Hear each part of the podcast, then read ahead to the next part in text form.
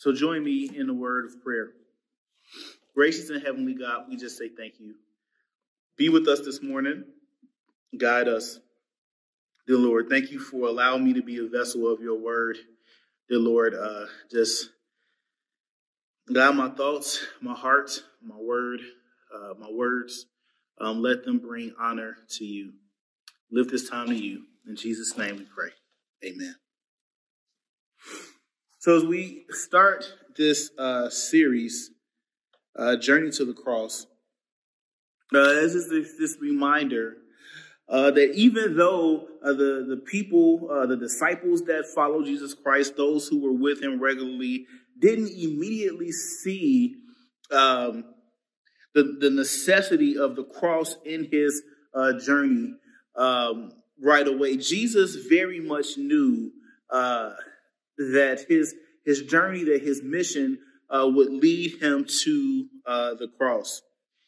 And I believe that there is things that we can uh, glean as we look at uh, particular passages um, over the next few weeks um, from Jesus Christ's journey to the cross and his eventual triumph over death. Uh, today, I want to start that journey um, in Mark chapter 1, verse 9 through 15. So, Mark chapter 1, verse 9 through 15 reads as follows It says, At that time, Jesus came from Nazareth in Galilee and was baptized by John in the Jordan. Just as Jesus was coming up out of the water, he saw heaven being torn open and the Spirit descending on him like a dove. And a voice came from heaven You are my Son, who I love. With you I am well pleased. At once the Spirit sent him into the wilderness and he was in the wilderness 40 days, uh, being tempted by Satan. He was with the wild animals and the angels attended to him. After John was put in prison, Jesus went into Galilee proclaiming the good news of God. The time has come, he said. The kingdom of God has come near. Repent and believe in the good news. Uh, the sermon title for today um, is simply this From Water to wilderness, from water to wilderness. And I'm really going to focus uh, particularly on verses 9 through 12. I remember as a kid, my mom had this saying that she would often say uh, when I was being uh, stubborn or if somehow I had not gotten some lesson that she had wanted me to get she would say, uh, Xavier, it is apparent to me that you don't believe that fat meat is greasy. Xavier, you don't believe that fat meat is greasy. Now, I'm sure that there are some scientific components of that, uh, the level of grease and uh, things of that nature and fatty meats. But I think the point that my mom was trying to get across to me um, at a young age is that no matter how often she uh, tried to steer me in the right direction, no matter how often she tried to warn me about something, no matter how often she tried to give me tools um, to help me be better prepared for things that I was going to um, endure or interact with. Um, whether it was me being stubborn, whether it was me being hard headed, whether it was maybe I just didn't listen, um, I often found myself unprepared for the things that she tried to protect me against. Thus, her often saying, It seems that you don't believe that fat meat is greasy. Uh, the reason that I share this thought is because no matter how much uh, we are warned or told um, that our faith journey will be full of trials, uh, no matter how many times it's in scripture. As a matter of fact, uh, Job chapter 14 and 1 says, Man that is born of a woman is a few days and full of trouble. We are reminded throughout scripture, we are reminded throughout the biblical story. If we look at our forefathers and our foremothers and the champions of the faith, that our belief and our journey in Christ, Christ, though it is full of joys and triumph and ending in victory, that it is often also marked with struggle uh, that we will find ourselves at the point that we step into the waters of baptism and, and, and, and are imbued with the Holy Spirit, that oftentimes our journey will feel much like that of being in the wilderness. And no matter how many times we read it or hear it or see it, it is amazing to me how distraught many of us get when life gets difficult or when uh, monkey wrenches get thrown in our plans as if we didn't know that it was coming. We don't believe that fat meat is greasy. I look at this text today as an example of the the the, the way in which uh, we should uh, understand at least some aspect of our faith journey. Uh, because much like the journey that we experience, Jesus goes from the waters of baptism to the wilderness. Uh, the gospel writer Mark uh, doesn't waste time uh, with long, uh, drawn out lineages like uh, Matthew. He doesn't take the time to be poetic and super theological like John, who says in the beginning was the Word, and the Word was God, and the Word was with God. He he doesn't tell some uh, nativity story. Uh, Mark simply gets straight to the point.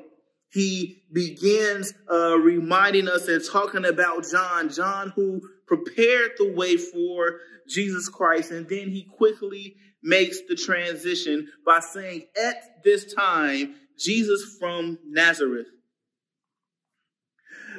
One of the reasons that Mark is able to accomplish this feat, and one of the reasons why he is able to make this transition so quickly is because those who uh, were reading Mark's gospel at the time were able to catch his nuance and his hints. He didn't have to overly explain. He didn't have to uh, go into too much detail because we understand uh, that the Jews of that time, uh, the, the, the textbook for the Jewish student was the Old Testament scriptures and writings. That, that, that most of the time, like we see in Acts, that the early Christian church devoted themselves to the teaching of the apostles and the scriptures. And so they pretty much understood every reference that Mark uh, would go on to make, and he didn't have to go into too much detail. Like many of us, if we hear uh, a couple of words or a couple of melodic phrases from our favorite songs or the things to our TV show, our favorite TV shows, it doesn't take us long to figure out what that is. If I say 773, I'm sure somebody at home finished that jingle, or one that's even older than that. If I said five, eight, eight, two, three, you guys know what that is. Maybe for some of my older folks, if I say,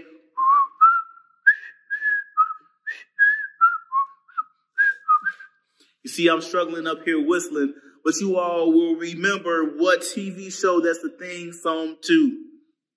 It's embedded um, in our memories embedded in our minds. And so, uh, in a similar fashion, for the Jewish audience and for the early Christian Gentile audience uh, that was reading this gospel, Mark was able to get straight to the point uh, because they would understand the references that he was making. So, brothers and sisters, for our purposes today, I think that there's a couple of things that we need to understand uh, that Mark was doing, excuse me, in these very few verses. If we look at, again, chapter 1, verses 9 through 12, Mark is establishing three things. Mark is establishing in these three verses, Mark is establishing three things that it took the other gospel writers full chapters to establish. The first thing that we see is this um, in chapter 1, verse 10, where it says, Just as Jesus was coming up out of the water, he saw heaven being torn open and the Spirit descending on him like a dove. The very first thing that we see that Mark is establishing that is that Jesus Christ is the bearer of the Holy Spirit.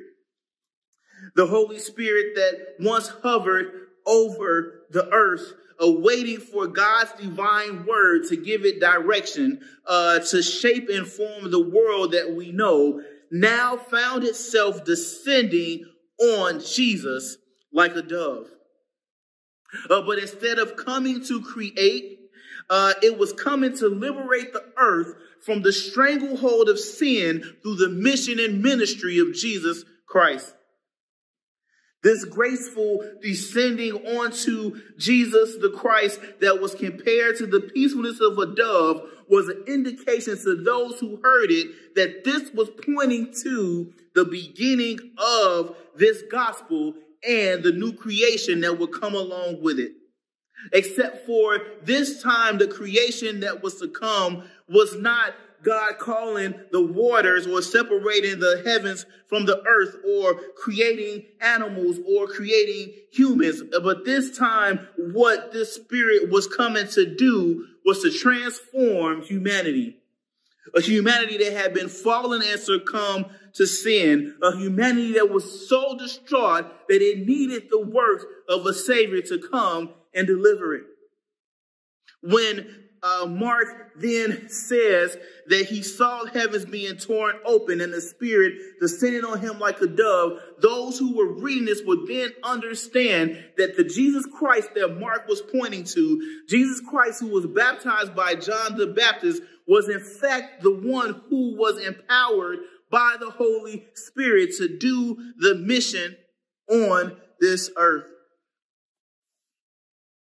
The Holy Spirit that Jesus will later send to be our helper and our guide. The Holy Spirit uh, that dwells in each of us. This Holy Spirit descended on Jesus Christ as the heavens tore open. We know that when the heavens tore, tear open, that God is getting ready to speak.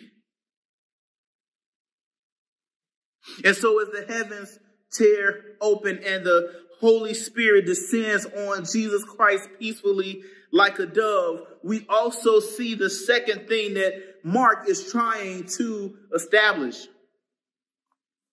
We first see again that he is the bearer of the Holy Spirit, but we now see um, in verse 11 where it says, And a voice came from heaven, You are my son, who I love. With you I am pleased. You are my son who I love. With you I am pleased.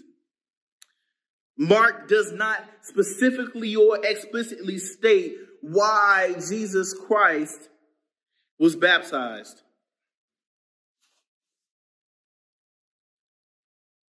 It is probably somewhat confusing for many of us because as we consider uh, what baptism does for us, as it washes us and cleanses us of our sins, as it making us new, why does the sinless, perfect Son of God need to be baptized? Well, one, we can uh, understand then first and foremost that this baptism that Jesus Christ partakes in is not a baptism of need, but it is a baptism of choice. But scholars also like to point to the fact that as we look at repentance, first and foremost, as a turning away from sin, repentance is also an intentional turning to God. Uh, so what it most likely means is that in this moment, as Jesus Christ uh, is setting the example for us or setting the way for us, as he submits himself to his baptism, is this physical, uh, uh, this physical act of turning toward God and saying to God, I am submitting myself to the mission that you have put me on. Jesus is now joining in the work of his Father.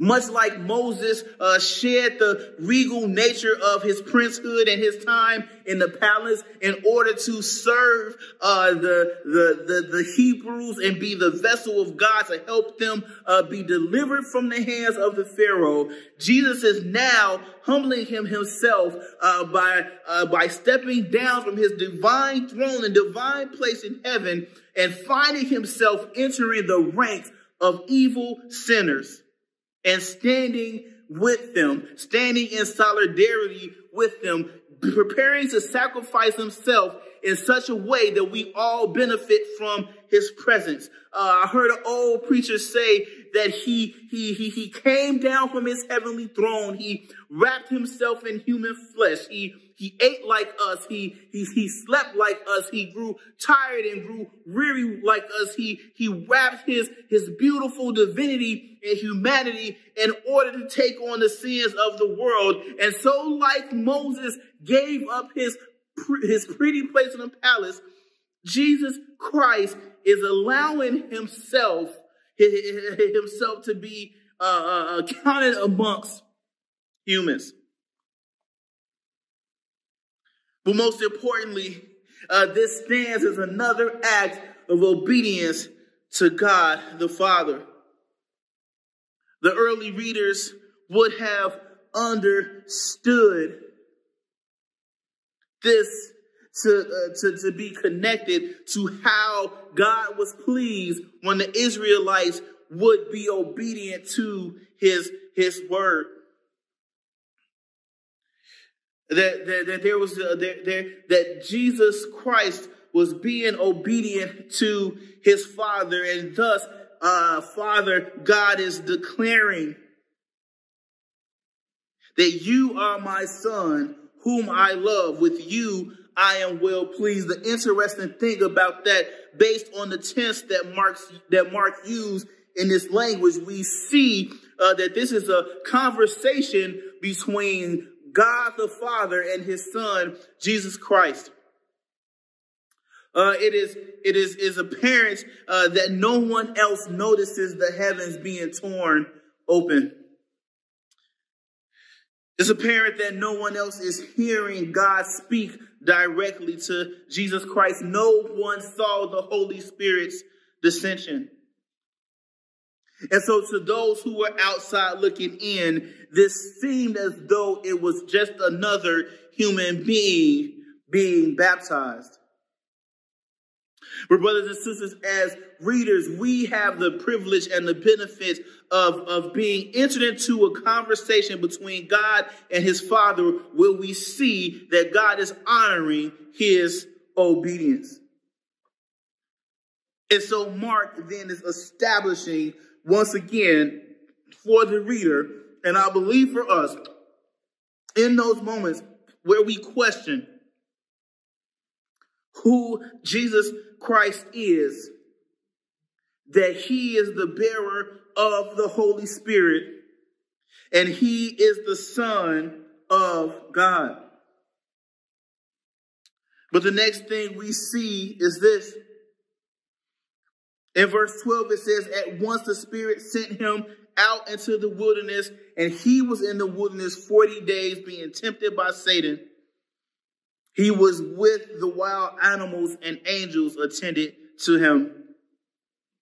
The interesting thing is that there is such a stark contrast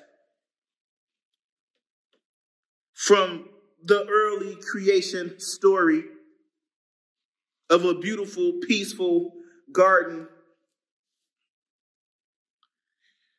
where lions lay with lamb,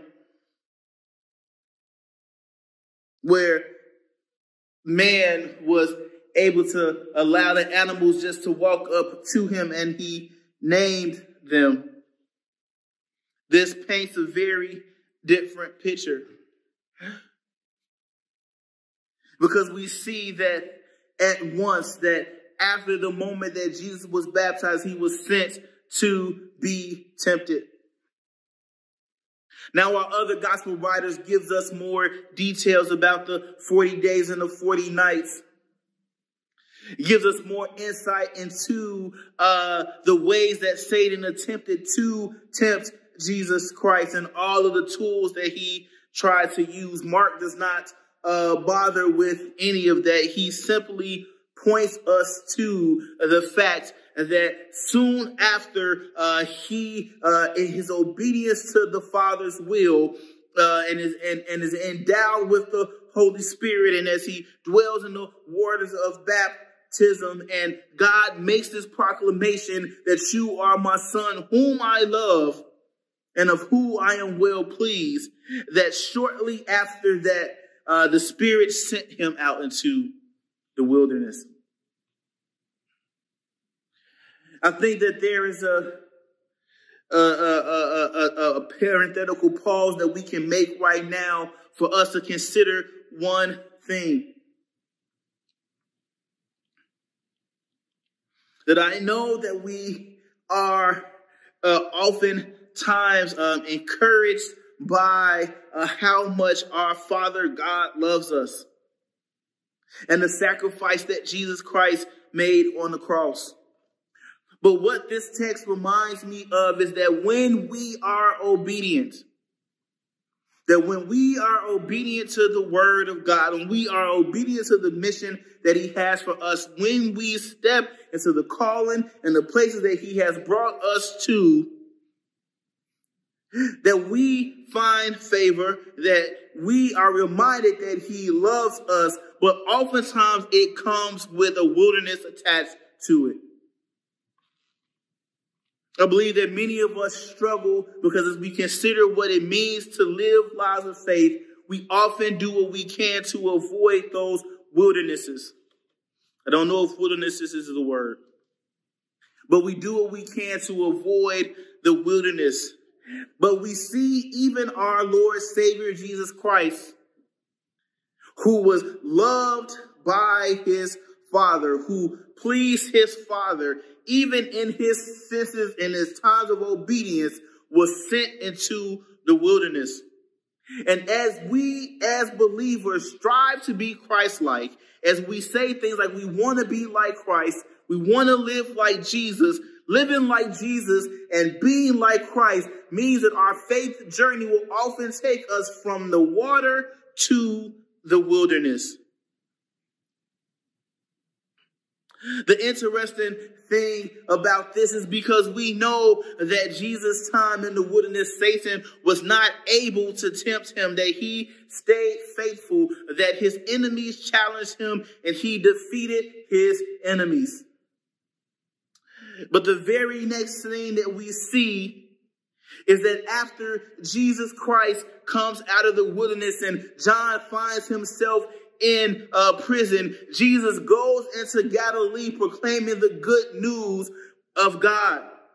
He goes into Galilee saying the time has come. The kingdom of God has come near. Repent and believe the good news. He is calling people to turn away from sin and believe in the good news. Brothers and sisters, one of the things that I see as a result of this is that as Jesus stayed faithful to his mission and trusted in God, even though he went through a period of wilderness, even though he went through challenges, he still had the love and faith to proclaim the good news in spite of brothers and sisters, one of the things that I want us to take from this is to understand, like my mom would say, listen, fat meat is greasy. No matter how hard we try, if we are living faithfully into the call that Jesus Christ has for us, we cannot avoid the wilderness. But if we remain faithful in the wilderness, what we can do is come out with our hands held high,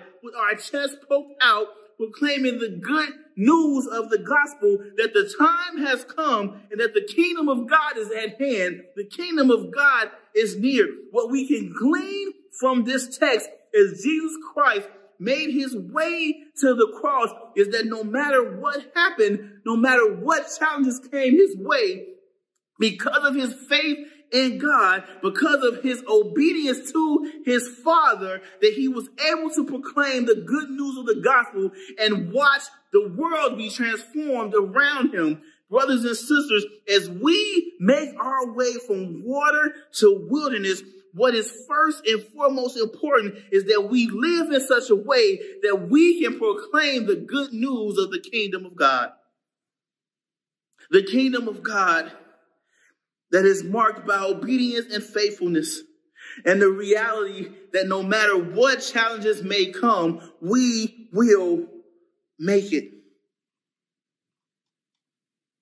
That part of the good news is understanding that there may be times where things are rough, but those rough times will not be our end. Because even as Jesus journeyed to the cross, we know that the cross was not the end of the story. And so as Mark tailors this gospel to help establish the, the, the personhood of Jesus Christ. That Jesus Christ uh, is the bearer of the Holy Spirit, that Jesus Christ is the Son of God, the promised Messiah, the Son who God loved and was pleased by, the Son of God and the Messiah who had the power to defeat the attack of the enemy and then proclaim the goodness and the coming of the kingdom. That we too, if we desire to truly be like Christ, must endure for the sake of our obedience the wilderness. To transition from those peaceful moments where it feels as if God is so close that we can see the Holy Spirit active and moving around us as if uh, it's descending on us like a dove. But also be reminded that at times our faith and our and the spirit inside of us will lead us to places that feel like a wilderness where we're being attacked by Satan and surrounded by wild animals. But the scripture tells us that Jesus, like uh, in verse 13, that he was attended to by angels, like those Hebrew boys who were in the furnace last week, they were attended to by an angel. Brothers and sisters, God doesn't send us into the wilderness alone. That he will send his angels to attend to us and care for us so that we, like Jesus Christ, even in the midst of hardship, can proclaim the good news of the gospel. The kingdom of God has come near. Repent and believe the good news. From water to wilderness. That's our journey. As we prepare uh, to end our time together today,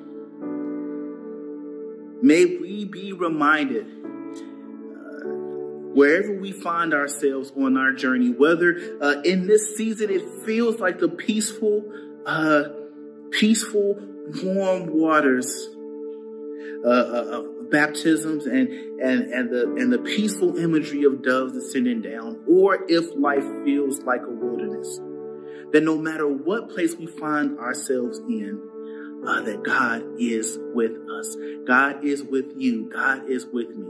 So as we prepare to go, let the grace of God and the sweet communion of the Holy Spirit rest, rule, and abide between each of us until we gather together.